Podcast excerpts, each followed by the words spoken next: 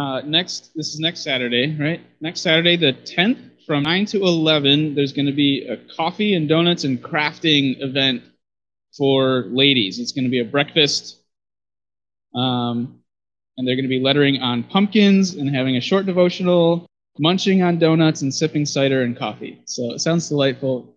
What? And it's going to be here at the church building. October 10th, Saturday, it's next Saturday, October 10th, from 9 o'clock to 11 o'clock, and it's for ladies. BYO what? Okay, it's it's bring your own pumpkin.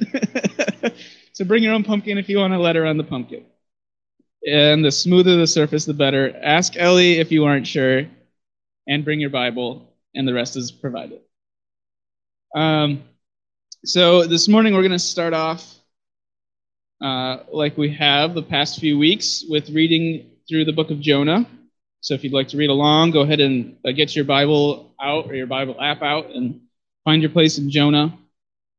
Um, if you've been with us for the last uh, four weeks or so, uh, you probably are starting to commit this story by memory because we're reading through the whole thing each time. But uh, I'm going to go back to the translation we read first, which is the New Living Translation. And we'll get started. The Lord gave this message to Jonah, son of Amittai Get up and go to the great city of Nineveh. Announce my judgment against it, because I have seen how wicked its people are. But Jonah got up and went in the opposite direction to get away from the Lord. He went down to the port of Joppa, where he found a ship leaving for Tarshish. He bought a ticket and went on board, hoping to escape from the Lord by sailing to Tarshish. But the Lord hurled a powerful wind over the sea, causing a violent storm that threatened to break the ship apart. Fearing for their lives, the desperate sailors shouted to their gods for help and threw the cargo overboard to lighten the ship. But all this time, Jonah was sound asleep down in the hold. So the captain went down after him. How can you sleep at a time like this? He shouted. Get up and pray to your God. Maybe he will pay attention to us and spare our lives. Then the crew cast lots to see which of them had offended the gods and caused the terrible storm. When they did this, the lots identified Jonah as the culprit. Why has this awful storm come down on us? They demanded. Who are you? What is your line of work? What country are you from? What is your nationality? Jonah answered, I am a Hebrew, and I worship the Lord, the God of heaven, who made the sea and the land. The sailors were terrified when they heard this, for he had already told them he was running away from the Lord. Oh, why did you do it? They groaned. And since the storm was getting worse all the time, they asked him, What should we do to stop you, to do to you to stop this storm? Throw me into the sea, Jonah said, and it will become calm again. I know that this terrible storm is all my fault. Instead, the sailors rowed even harder to get the ship to the land, but the stormy sea was too violent for them and they couldn't make it. Then they cried out to the Lord, Jonah's God. Oh, Lord, they pleaded, don't make us die for this man's sin, and don't hold us responsible for his death. Oh, Lord, you have sent this great storm upon him for your own good reasons. Then the sailors picked Jonah up and threw him into the raging sea, and the storm stopped at once. The sailors were awestruck by the Lord's great power, and they offered him a sacrifice and vowed to serve him. Now, the Lord had arranged for a great fish to swallow Jonah, and Jonah was inside the fish for three days and three nights. Then Jonah prayed to the Lord, his God, from inside the fish. He said, I cried out to the Lord in my great trouble, and he answered me. I called to you from the land of the dead, and Lord, you heard me. You threw me into the ocean depths, and I sank down to the heart of the sea. The mighty waters engulfed me. I was buried beneath your wild and stormy waves. Then I said, O Lord, you have driven me from your presence. Yet I will look once more toward your holy temple. I sank beneath the waves, and the waters closed over me. Seaweed wrapped itself around my head. I sank down to the very roots of the mountains. I was imprisoned in the earth, whose gates lock shut forever. But you, O Lord my God, snatched me from the jaws of death. As my life was slipping away, I remembered the Lord. And my earnest prayer went out to you in your holy temple. Those who worship false gods turn their backs on all God's mercies, but I will offer sacrifices to you with songs of praise, and I will fulfill all my vows, for my salvation comes from the Lord alone. Then the Lord ordered the fish to spit Jonah out onto the beach. Then the Lord spoke to Jonah a second time Get up and go to the great city of Nineveh and deliver the message I have given you. This time Jonah obeyed the Lord's command and went to Nineveh, a city so large that it took three days to see it all. On the day Jonah entered the city, he shouted to the crowds, Forty days from now, Nineveh will be destroyed. The people of Nineveh believed God's message, and from the greatest to the least, they declared a fast and put on burlap to show their sorrow. When the king of Nineveh heard what Jonah was saying, he stepped down from his throne and took off his royal robes. He dressed himself in rough cloth and sat on a heap of ashes. Then the king and his nobles sent this decree throughout the city No one, not even the animals from your herds and flocks, may eat or drink anything at all. People and animals alike must wear garments of mourning, and everyone must pray earnestly to God. They must turn from their evil ways and stop all their violence. Who can tell? Perhaps even yet God will change his mind and hold back his fierce anger from destroying us. When God saw what they had done and how they had put a stop to their evil ways, he changed his mind and did not carry out the destruction he had threatened. This change of plans greatly upset Jonah, and he became very angry. So he complained to the Lord about it. Didn't I say before I left home that you would do this, Lord? That is why I ran away to Tarshish. I knew that you were a merciful and compassionate God, slow to get angry and filled with unfailing love. You are eager to turn back from destroying people. Just kill me now, Lord. I'd rather be dead than alive if what I predicted will not happen. The Lord replied, Is it right for you to be angry about this? Then Jonah went out to the east side of the city and made a shelter to sit under, and as he waited to see what would happen to the city. And the Lord God arranged for a leafy plant to grow there, and soon it spread its broad leaves over Jonah's head, shading him from the sun. This eased his discomfort, and Jonah was very grateful for the plant. But God also arranged for a worm. The next morning at dawn, the worm ate through the stem of the plant so that it withered away. And as the sun grew hot, God arranged for a scorching east wind to blow on Jonah. The sun beat down on his head until he grew faint and wished to die. Death is certainly better than living like this, he exclaimed. And then God said to Jonah, Is it right for you to be angry because the plant died? Yes, Jonah retorted, even angry enough to die. And the Lord said, You feel sorry about the plant, though you did nothing to put it there. It came quickly and died quickly. But Nineveh has more than 120,000 people living in spiritual darkness, not to mention all the animals. Shouldn't I feel sorry for such a great city? All right, let's pray together.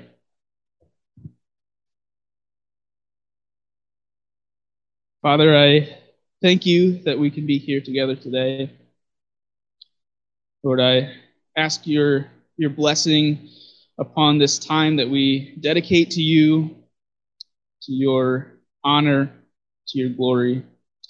Just pray that you would speak to us through your word and through Mike as he shares uh, from the book of Jonah this morning, and that uh, together as your body, as, as members of your body, that we would uh, grow closer together and closer to you. In Jesus' name I pray. Amen.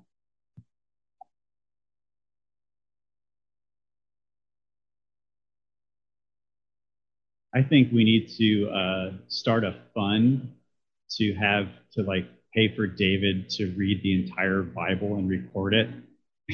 Isn't he great at reading? I just love listening to him read. It's awesome. We're in Jonah chapter 4 this morning. So uh, if you have your Bibles, or your app, uh, get over to that chapter, Jonah chapter 4. In, in chapter 1, Jonah ran away from God, right? Remember that part of it. He's like, I'm not going to do what God wants. I'm going to go the opposite way. And Jonah chapter 2, Jonah gave in to God and he prayed. Remember what was missing from that prayer? repentance, right? Jonah chapter 3, Jonah actually preaches the message that God tells him. So he's obedient, but you can tell his heart is certainly not in it, even from the lack of details in, that, that he gives us in the book. So I'm just curious who's the hero of the story of Jonah? Who's the hero of the book?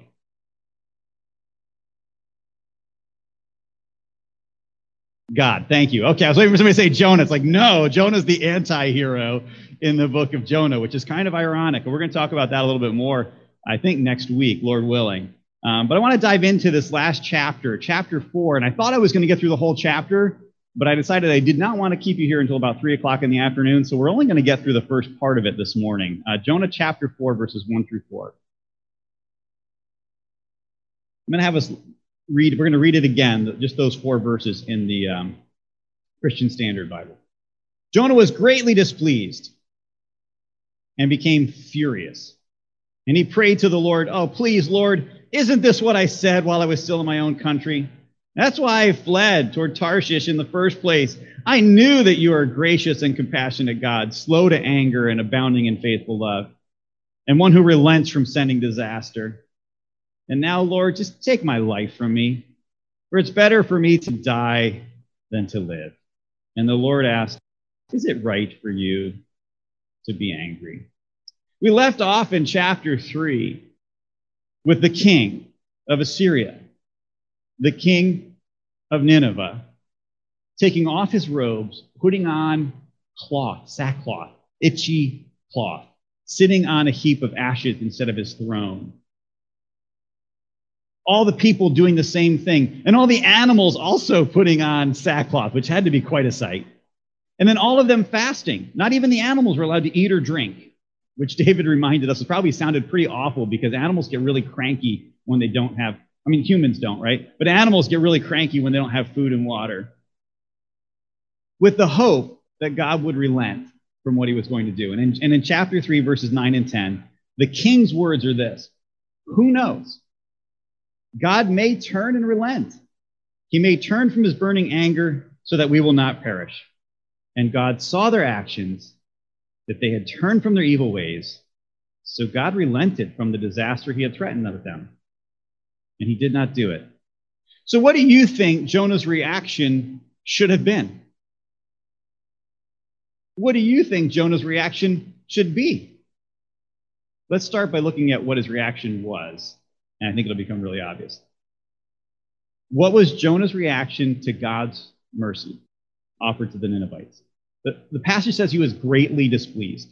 Greatly displeased. Now, the word greatly shows up 12 times in the book of Jonah. 12 times. Not, not to exaggerate, but it's 12 times that there's great, there's a great fish and there's a great storm, and, and he's greatly displeased. He's greatly, he's, just, he's not happy at all.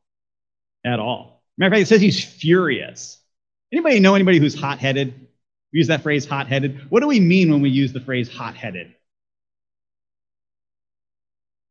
Quick to anger? Yeah, is it usually something where they're just calm about, okay, I'm, I'm upset now? If someone's hot headed, how do they how do they kind of respond? I mean, they're in a flame, right? They're like, oh, they're just gonna like incinerate everything around them. This word furious means hot. He was hot. He's livid. He's so mad at this point. And who's he mad at? Mad at God. For what? He's mad at God because God showed mercy. Let that settle for just a second. We come to chapter 4, and you would think that Jonah would be happy that his message was heard and that the people responded to God. After all, I mean, isn't that the point? Isn't that what prophets are supposed to do? A prophet comes to your town and says, Hey, let me tell you the word of God, and you better do something about it. And then they do something about it.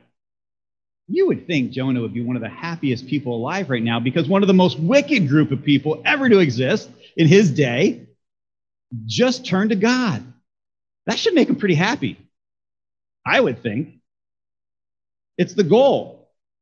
The goal is to share God so that people can know Him, enter relationship with Him. Isn't that what it means to be image bearers of God? To take God to other people so they can experience Him and His love. Isn't that what God determined the Jews would be? When God made his covenant with Abraham, in Genesis chapter 12, he said this Genesis 12, verse 2 I will make you into a great nation, and I will bless you, and I will make your name great, and you will be a blessing. And I will bless those who bless you, and I will curse anyone who treats you with contempt. And all the peoples on earth will be blessed through you. In Genesis chapter 18, verse 18, it's repeated again in a little different way. God says, Abraham is to become a great and powerful nation, and all the nations of earth will be blessed through him. What did God mean by all the nations of the earth would be blessed through Abraham? Did he just mean the Jews? Or could that also apply to Nineveh? If all the nations of the earth would be blessed through the Jewish nation, couldn't that and shouldn't that include Nineveh? Well, of course. So Jonah should have been one of the most happy people alive. I mean, he did his job and everything worked out the way it was supposed to. He went and shared God with the wicked people. They heard about God, they changed, God repented, they're still alive. Good story. But that's not really what happens, is it? Jonah has a very wrong reaction to God's mercy. And when we have wrong reactions to God's working, it often leads to unhealthy actions toward God and others. Wrong reactions lead to unhealthy actions. And we're going to see that with Jonah here. So, what's Jonah's first action that he does? When he hears about the fact that God relented from his punishment, I think it's kind of ironic. What's the first thing he does? Somebody give it to me. He prays. Do you realize the irony in that? It took him how many days in the belly of a big fish to pray? Three. Now God shows mercy, and immediately, God, just kill me now. He doesn't pray for the Ninevites. He doesn't pray for his own nation. He prays that God would take his life. So he actually turns to prayer, which is good. At least he learned that, I guess, in the belly of the fish. But he prays for the wrong things, even says, Lord, take my life, for it's better for me to die than to live. And then he tries to defend his actions, doesn't he? You know what I find? I find that when I have unhealthy behaviors, when I have bad reactions to what God is doing, I often try to defend my stance. We call this rationalization, don't we? And I tell you, I can be really good at it. Anybody else with me? Any of you really good at rationalizing the wrong things that you do? I, I know I can be. So here's what he says. Listen, Nineveh's wicked. They're the enemy of Israel.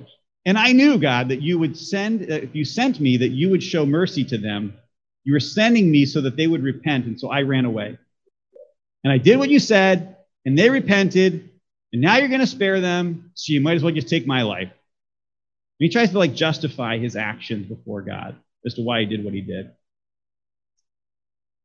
And while it might be really easy to call out Jonah for his drama, and I think the author wants us to, we have to also ask ourselves why would a man of God, why would a prophet, a spokesperson for God, be so violently upset about God's mercy that he would act this way?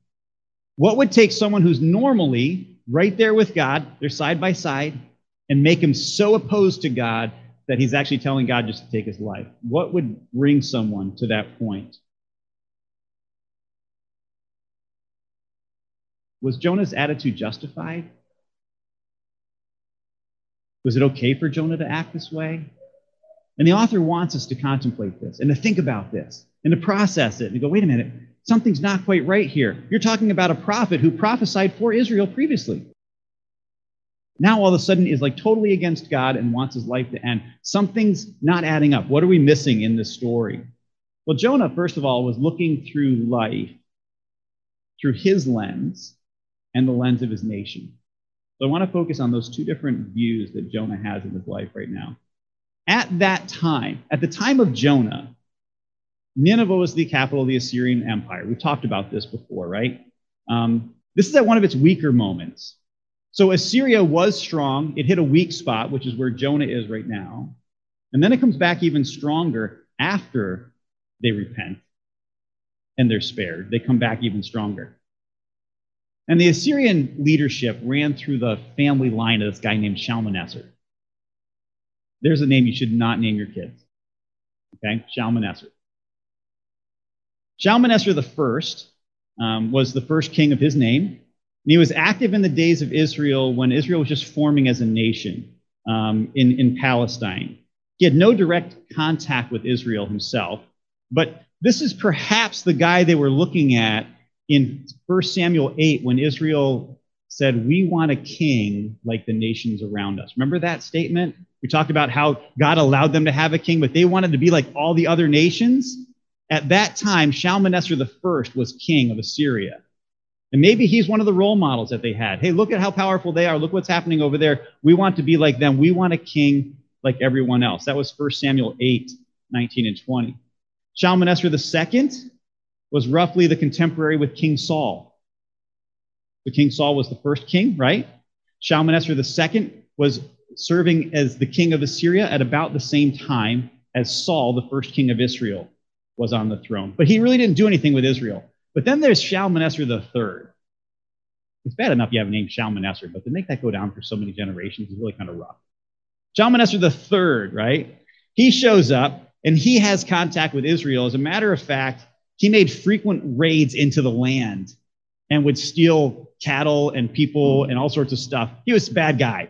And he was a thorn in the side of Israel. He was like a problem.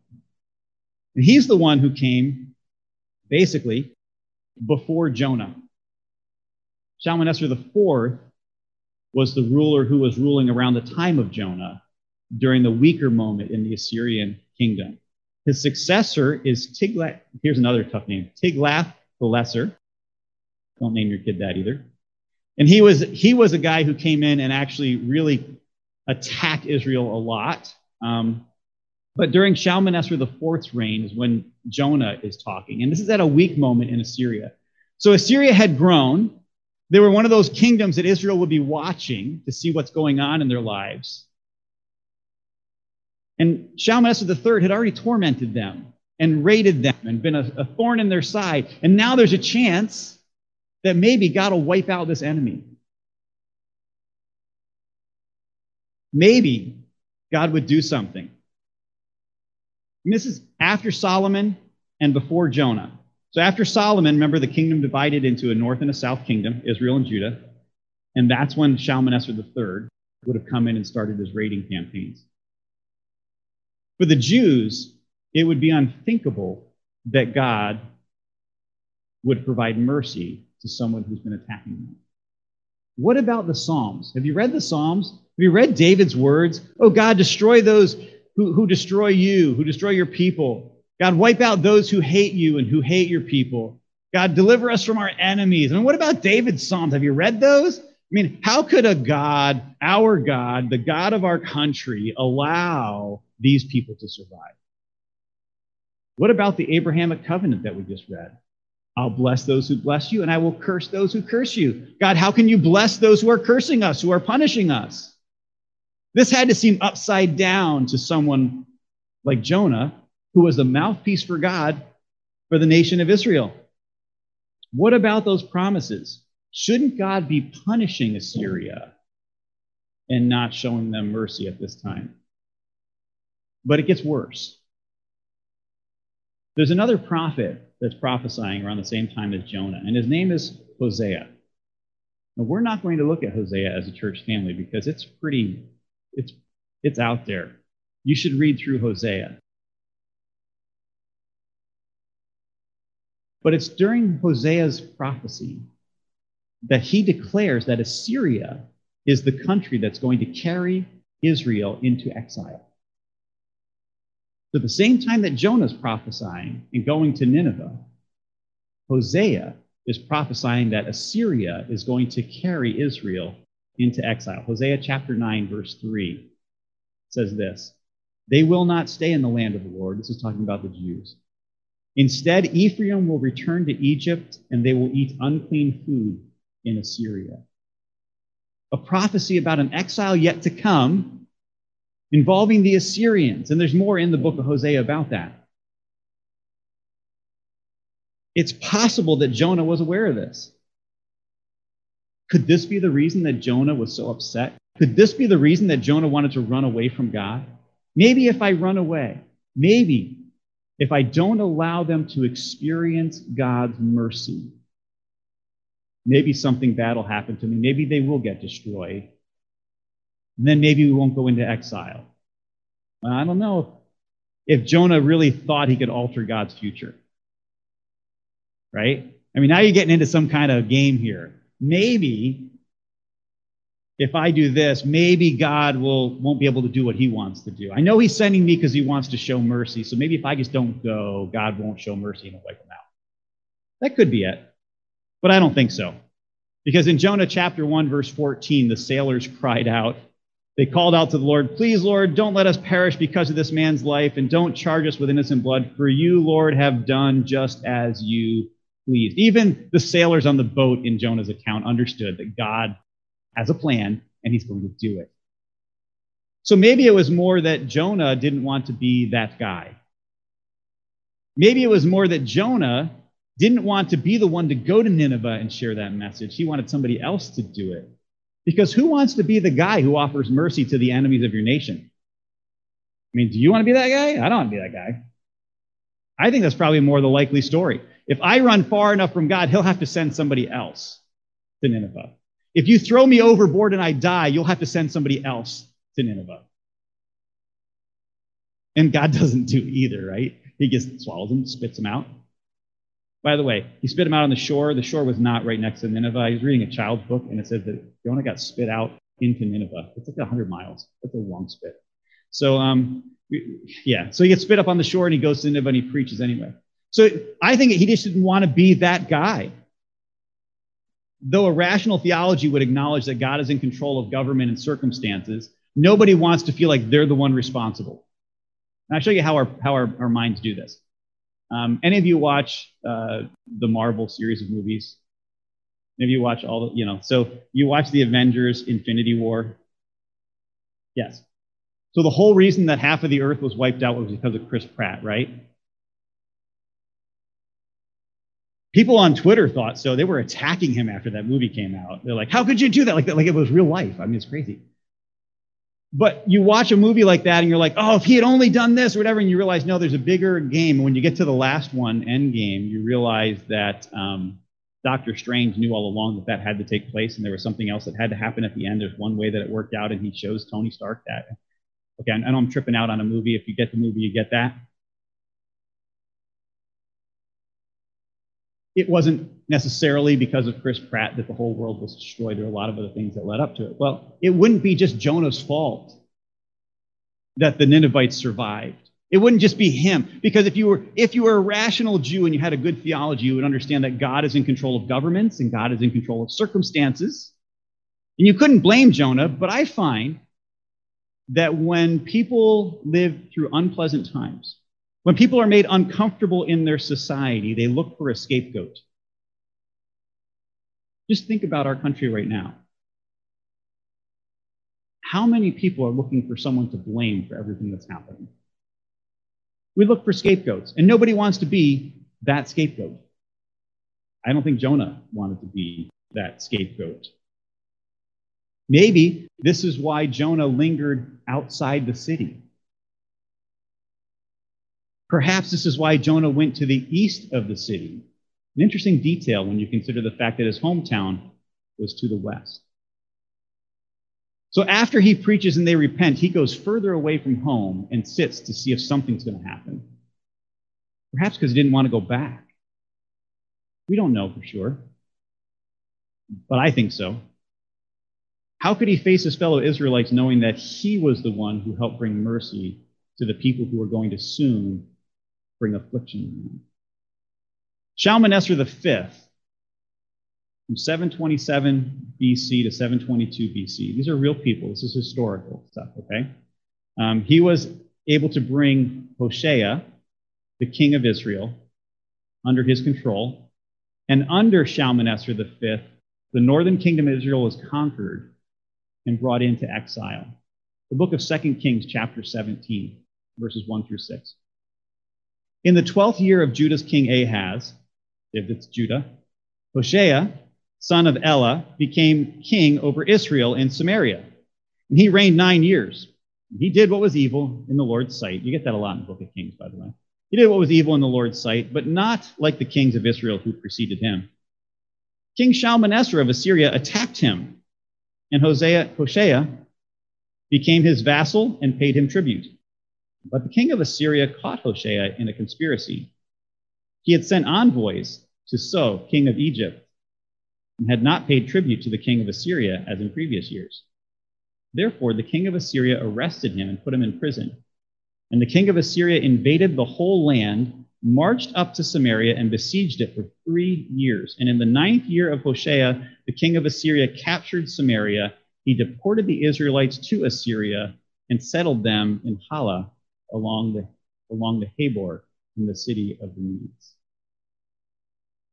It's not long after Jonah prophesies, 40 years ish. After mercy comes to the Assyrian Empire and they're not wiped out, that God now uses them and Shalmaneser V to come in and conquer Israel and take Israel captive into Assyria.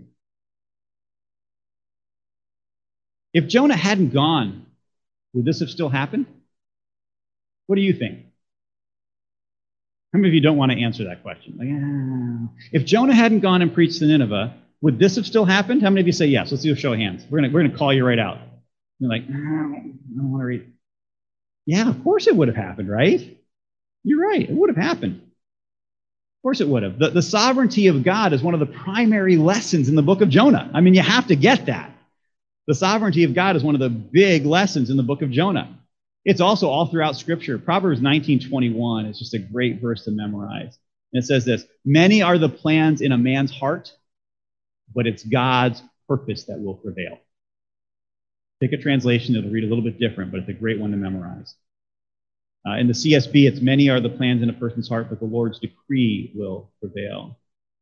Jonah dreaded taking the message to the Ninevites because he felt they deserved the wrath of God for their wickedness. He wanted to see justice served. He wanted to spare his people from future anguish. And I suppose those three threads are very common in the fabric of society, aren't they? Justice, recompense, and protection. That's what Jonah was looking for. And that's not unreasonable. As a matter of fact, those can be very noble and valuable commodities in any culture, can't they? They are. They are. And it seems that our culture nowadays is just enraptured in these concepts. Um, there's some emotionally charged campaigns going on right now to bring about justice and recompense and protection, right?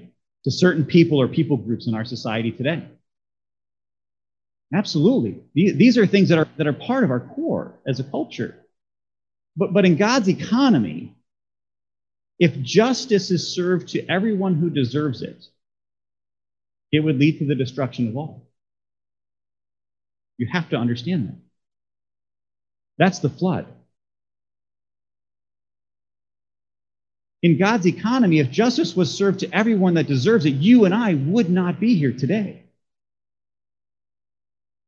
The main thread of the tapestry of Jonah is something much greater than just justice, recompense, and protection. It's mercy. It's mercy. This is what is missing in much of our society today, and sadly, even in Christendom today, is the mercy. God did not give Nineveh what they deserved. He gave them his mercy. Jonah knew that God would do this. Otherwise, why bother sending him in the first place? Right? It would do me no good to send somebody to warn somebody that I'm going to hurt them if I don't want them to change or to take some kind of action. So if God is saying to Jonah, go, obviously he wants to spare them, or he wouldn't have sent Jonah in the first place. He would have just wiped them out. And that is what he did to Sodom and Gomorrah, isn't it? With Abraham and Lot. He didn't warn Sodom and Gomorrah, he just wiped them out.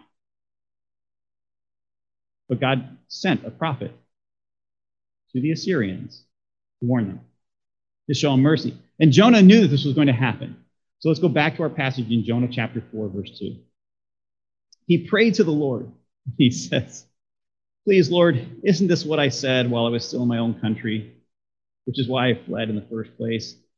I knew that you are a gracious and compassionate God, slow to anger, abounding in faithful love, and one who relents from sending disaster. Now, Jonah is quoting the book of Exodus. When Moses was getting the tablets from God the second time, not the first time, but the second time, Exodus 34, verses 5 through 8, Moses gets two more tablets of stone, carries them up a mountain. I don't know how you hold on to tablets of stone and climb up a mountain, but he did it. He gets it to the top of the mountain. It says in verse 5 Yahweh descended in the cloud, and he stood with him there and proclaimed the name of Yahweh. And Yahweh passed over before him and proclaimed, Yahweh, Yahweh, God who is compassionate and gracious, slow to anger, and abounding with loyal love and faithfulness, keeping loyal love to the thousands, forgiving iniquity and transgression and sin. He does not leave utterly unpunished, punishing the guilt of fathers and of sons and of sons of sons in third and fourth generations. And Moses hurried and knelt down to the earth and worshiped. This thread of compassion and mercy that defines who God is and what he does is quoted by several other prophets, by the way. As they're warning Israel about what's happening and what's going to happen, whether they're pre exile, mid exile, or post exile prophets, they keep talking about God's mercy because the Israelites are going to be punished, but God's mercy is going to keep them around. We talked about this in the book of Malachi. But in Joel chapter 2, verses 13 and 14, Joel references God's mercy and compassion. Nahum chapter 1, verse 3. Nehemiah chapter 9, verse 17. Even David understood this. And I want you to see if you can catch something a little bit different about David's version of this. In Psalm 145, verses 8 and 9. Listen as I read it, see if you catch something a little bit different. The Lord is gracious and compassionate, slow to anger, and great and faithful love. The Lord is good to everyone. His compassion rests on all he has made. What's different between that and the other one? What did you catch? Anything? Nothing? David has a little twist. What he didn't say is that Yahweh is compassionate just to Israel. The prophets would have been talking about the mercy of God to Israel. But David said that God is merciful and compassionate to everyone, and that he shows his compassion on all that he has made, which I think is interesting. I mean, that even includes the animals. You know, when you get to the end of the book of Jonah and you're reading about these animals and you're like, what is going on here? David and I have been like, why the animals? Why are they why are the animals fasting? Why are they in sackcloth as well as the people? And then at the end, God says he has mercy and compassion on the people and all the animals. Like, what's up with the animals? Well, David got it. God is compassionate on all that he has made. His mercy and compassion extends to everyone, not just the Jews. And it extends to all that he has made, which includes the animals as well as people. The passage in Exodus is part of a Mosaic covenant. It goes back to the Abrahamic covenant that we read, Genesis 18 18, where God says that through Abraham, all the nations of the earth would be blessed, all the nations. God didn't choose Israel so that he could be their exclusive God, and so that they could be his exclusive people forever. It wasn't a goal of exclusivity. Were they chosen people? Yes. As a matter of fact, the word holy means set apart, and they were set apart for God as a holy nation. But for what purpose? They were set apart as a holy nation so that they could point people back to God. Not just their own nation, but all nations. Through Abraham, all the nations of the earth will be blessed. God's mercy and compassion extends to all people, everyone, to all of his creation. Truly, God has established that all people should be given access to him. No one is so far gone or has actions that are so abhorrent that God cannot change them. That would be the lesson of the Assyrians, wouldn't it? Of the king and the people who fasted. When people experience the power of God and are made aware of God, they can then choose to follow God and adjust their course. And that would be the lesson of the sailors, wouldn't it? In chapter 1. so we have two positive lessons from the Assyrian king and some, some pagan sailors. And then we have the anti lesson, or the negative example of what you should positively be doing. As a negative lesson, no one who is known as a follower of God should act like Jonah did. Can I just throw that out there? There's nobody who calls themselves a Jesus follower, a God follower, that should act the way Jonah did. Holding back the message of grace from their enemies just so they can see justice. Nobody. So let me wrap this up by looking at God's response to Jonah. We're only going to get through these verses this morning, so we're not going to get to the whole plant thing. We'll get to that next week. But Jonah chapter 4, verse 4 is God's response to Jonah. And I'm going to read it from a couple different versions. In the NLT, it says, Is it right for you to be angry about this? In the Lexham, it says, Is it right for you to be angry? And in the New American Standard, it says, Do you have a good reason to be angry? Do you have the right to be angry, Jonah? You notice there's no response from Jonah. And God doesn't even wait for one. The story just continues on. Jonah walks out, storms out of the city, goes to the east, builds a shelter, and waits for something to happen. There's no response. It's meant to be a hanging question to make you think, to make you go, wait a minute, is it right? Does he have a right? Doesn't he have a right? What do you think? Does Jonah have a right to be angry? No way. What do you mean, no way? Why doesn't he have a right? I mean, obviously he's not he's not doing what what God would want. He obviously has a really bad attitude. But God's attitude, I think, is really significant here. Because remember, the hero of the book is not Jonah, the hero of the book is God. And what is God's attitude? Well, the first thing is he's not demeaning to Jonah. He doesn't say, Jonah, you're an idiot. Don't you get it? He doesn't demean Jonah. And, and that's what we want to think, right? We read the story and we're like, Jonah, what is wrong with you, man? But God doesn't do that. God doesn't put him down. Um, God doesn't even say that, he's mad at him. Doesn't even say, and, and God's anger burned against Jonah. Jonah's anger burned against God. But God does what I see him do in Scripture over and over and over again. When Adam and Eve sinned in the garden, God came through the garden, they hid from him. And he went and he found him. And he asked him a question Where are you? We're hiding from you. We realize that we're naked. Well, who told you you were naked? Did you do something you shouldn't have? It's the same approach that God had with Cain after Cain killed his brother Abel. God walks up to Cain and says, Cain, where's your brother? He asks him a question. And Cain says, Am I my brother's keeper? Now God approaches Jonah and he looks at him and he says, Do you have a right to be angry, Jonah? He's so patient. He's so patient. And this question is certainly loaded. I mean, it is so loaded right now. It, it, it's, it's aimed at Jonah, but it's also specifically aimed at every one of us who's a God follower. I mean, it's, it's like David talked about a target. You know, when you have that character in the movie and you see the little red dot and the dot comes on them, and you're like, oh, there's a target on them. Somebody's, you know, somebody's aiming at them. This is one of those questions that's aimed at every single one of us. We all have the red dot on us. Do any of us have the right to question and complain about the decisions of God? Think about that.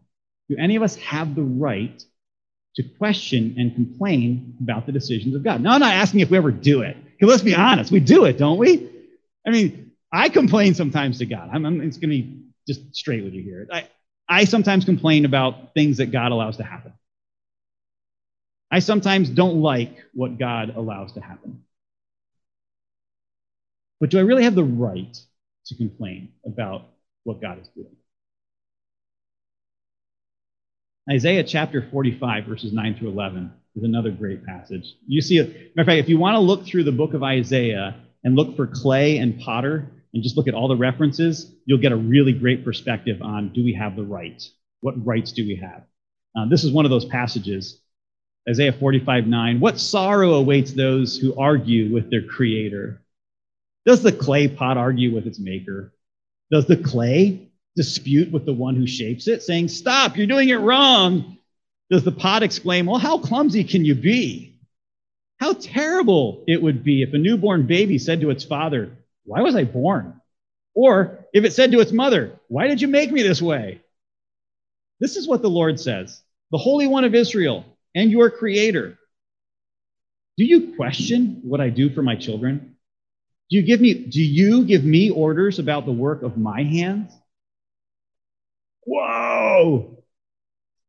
Just that's like a passage you could just chew on for a month, and by the time you're done, you're just gonna be like, okay, I'm a worm. You know, I, I do this all the time. God, I'm sorry.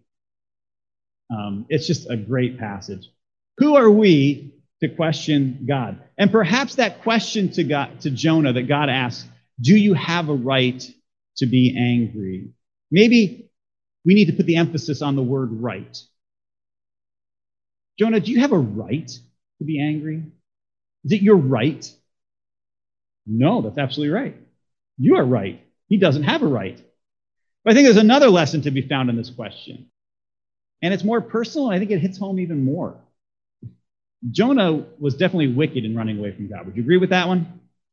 Let's just all, is it, is it bad to run away from God? Yes, raise your hands. Okay, this is a great, you got a question right, okay? He's, God spared Jonah and showed him mercy. If that's the mercy Jonah received, how could Jonah be angry that God would show mercy to someone else? Jonah ran away from God, ignored God, disobeyed God, even tried to take his own life so he couldn't do what God wanted to do because he just didn't want to do it. And God showed him mercy.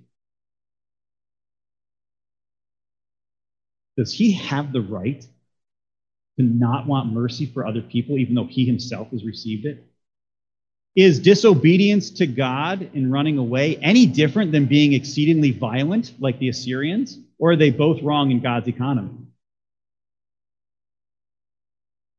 Perhaps the question from God could have emphasis on a different word, on the word you. Do you have the right do you, who has experienced my mercy firsthand, do you have the right to be angry that I show mercy to someone else? Wow. Wow. Micah chapter 6, one of the other prophets, Micah chapter 6, verse 8 says this He has shown you, O man, what is good, and what does the Lord require of you, but to do justly, to love mercy, and to walk humbly with your God. You only offer mercy and you only love mercy truly when you offer it to others that need it. To only love mercy that applies to you is very selfish. So, who needs mercy? Well, every one of us, but certainly our enemies. Even the Ninevites in Jonah's time. This is certainly what Jesus had in mind, I'm convinced, when he gave the parable of the unforgiving servant in Matthew chapter 18, verses 21 through 25. And he gave a parable, and he called in one about a master who called in a servant. The servant said, I can't pay back what I owe. And the master said, Okay, well, I'll wipe out your debt. And then that servant goes and finds another person who owes him money and basically like locks him up because he can't pay. The master's like, Well, I showed you mercy. You should have shown mercy as well and you didn't. So then the first master throws the other one in jail. Matthew chapter 18, check that one out. How about the parable of the Good Samaritan, Luke chapter 10? Another example of showing mercy to someone who you normally wouldn't. But what about when Jesus was hanging on the cross? What about when he was nailed to the tree and he's hanging on the hill and the soldiers are spitting on him and they're mocking him and they're gambling at his feet for his clothes.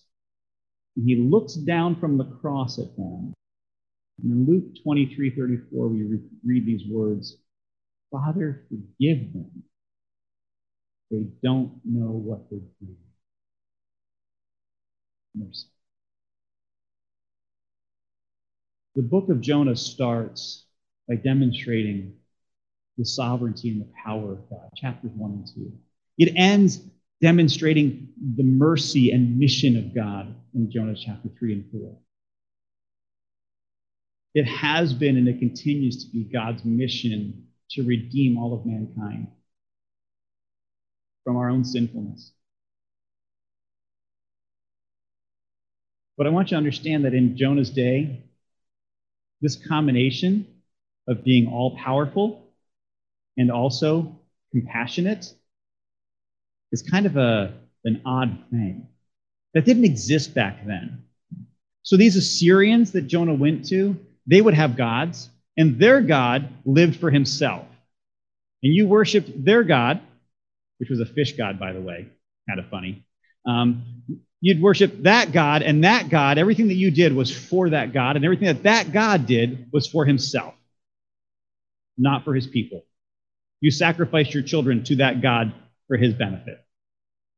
Never did the supreme God of a nation do anything for the benefit of the people except the God of Israel. The God of gods, the Bible calls him. He was not only sovereign, but he was compassionate. Now, I know there's a lot more we can cover in this book. And Lord willing, we'll get to some of it next week. Um, and then after that, we're going to try to do a question and answer.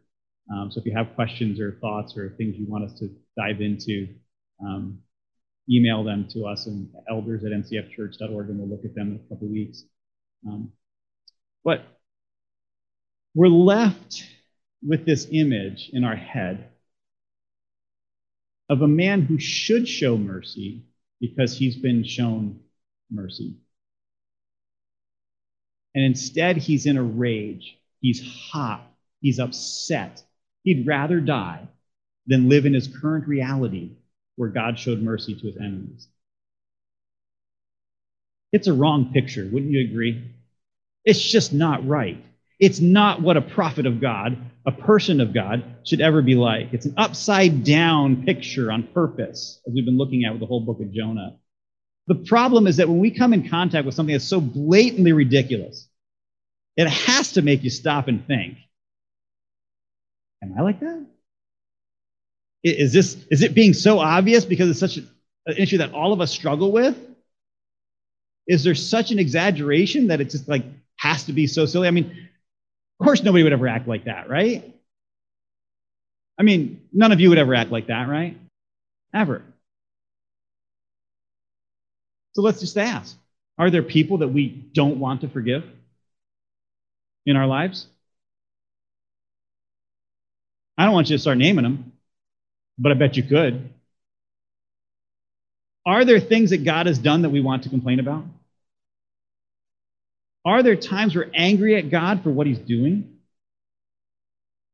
And are there times that we're more interested in justice and punishment than we are in mercy? If God is described by Jonah as a gracious and compassionate God, slow to anger, abounding in faithful love, and one who relents from sending disaster, if that's the definition of who God is and what he does, and you and I are described in Genesis chapter 1, verse 27, as being made in the image of God. So God created man in his own image. He created him in the image of God. He created them male and female. Let me leave you with a question today. What should our actions and reactions look like? Let's pray. Father, we come today and we know that we need your mercy. We see the over exaggerated reaction of Jonah. We can't help admit, but admit that we sometimes act the same. Father, forgive us for the times that we don't accept what you're doing. Forgive us for the time where we claim that we deserve justice and recompense and protection, and that others don't deserve the same. Father, help us to accept your mercy. And today we acknowledge that you are the sovereign God, that you are in control. And we accept from you whatever you bring into our lives. Father, I pray that you would help us not to react to you and to your mercy the way Jonah did, but that we would be like you. That we would truly live up to our calling as image bearers. That we would want to bring the message of mercy and of compassion and of your great love to those that are around us. Not just those that we like, but even those that would be considered our enemies. That we would rejoice that you would be able to use us to have people turn toward you, not be so caught up in our perspective that we miss out on why you created us in the first place. Thank you for your mission of mercy and of compassion. Thank you for showing it to me. I pray that you would teach each one of us how to live that type of mercy toward other people. Amen. It's a couple weeks uh, from now, I think. I don't know. I keep trying to get through the book of Jonah, and it keeps every time I try to study a book of the Bible, it keeps going on. Um, Lord willing, next week we're going to talk about that plant and the worm. The, the fish got the, the, the best supporting role in the movie Jonah. I think the worm is second, um, definitely in there. Jonah is in the bottom. But uh, next week, we want to talk about that plant and that worm. But then we also want to have some question and answer. And, and David and I are going to do that together. Um, there's a lot of things that we didn't cover in this series on Jonah that we really want to make sure we bring out. They're not enough to be a whole sermon, but we want to put them kind of together so we can bring out some different points for you to chew on um, as a whole sermon. So bring a bunch of different little thoughts together. So it's probably going to seem a bit scattered. Um, some of the points you'll probably go like, oh, that's really cool. And some of you be like, I don't know. Um, at this point, I think I've accumulated about 15 um, children's books on Jonah. And um, we're going to look at some of those. And we're going to talk about just how bad they are um, and, and why Jonah should never be in any children's book ever. Um, he, he's like the bad guy. Don't, why do we put him in there? I don't even understand that. But uh, he, he shouldn't be in there. Neither should Samson ever um, in a children's book. But uh, so we're going to talk about some of those things, and that's Lord willing in a couple weeks. Um, but we also wanted to give you a chance uh, at this time, if you have any questions about what we covered today or any of the verses, you can ask those, or if you have any prayer requests, we'll collect those as well. Any questions or prayer requests? We're not videoing now, right? You're gonna now we're not. Okay, so